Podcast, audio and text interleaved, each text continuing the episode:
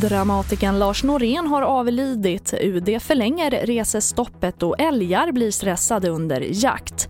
Ja, här är TV4-nyheterna som börjar med att författaren och regissören Lars Norén har avlidit i sviten av covid-19. Lars Norén var en av Sveriges mest internationellt framgångsrika dramatiker och skrev under 60 år både poesi, skönlitteratur och dramatik.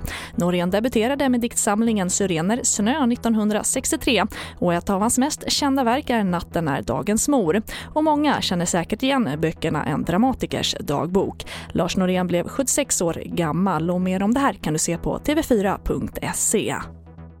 Och UD förlänger avrådan för resor till länder utanför EU till den 15 april och sträcker sig alltså över både sport och påskloven.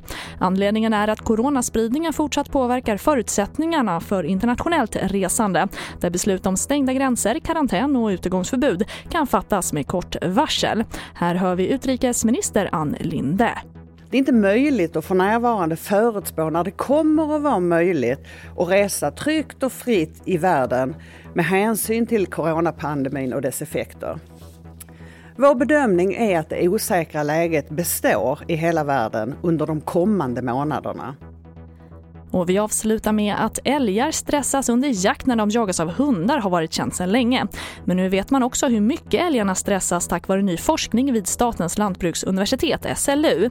Men med rätt taktik kan stressen minska och jakten bli mer effektiv.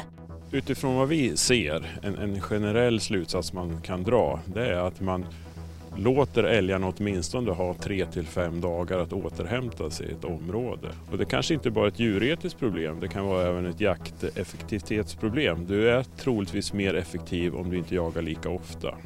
Och det sa Göran Eriksson, professor vid SLU som får avsluta TV4-nyheterna. Jag heter Charlotte Hemgren.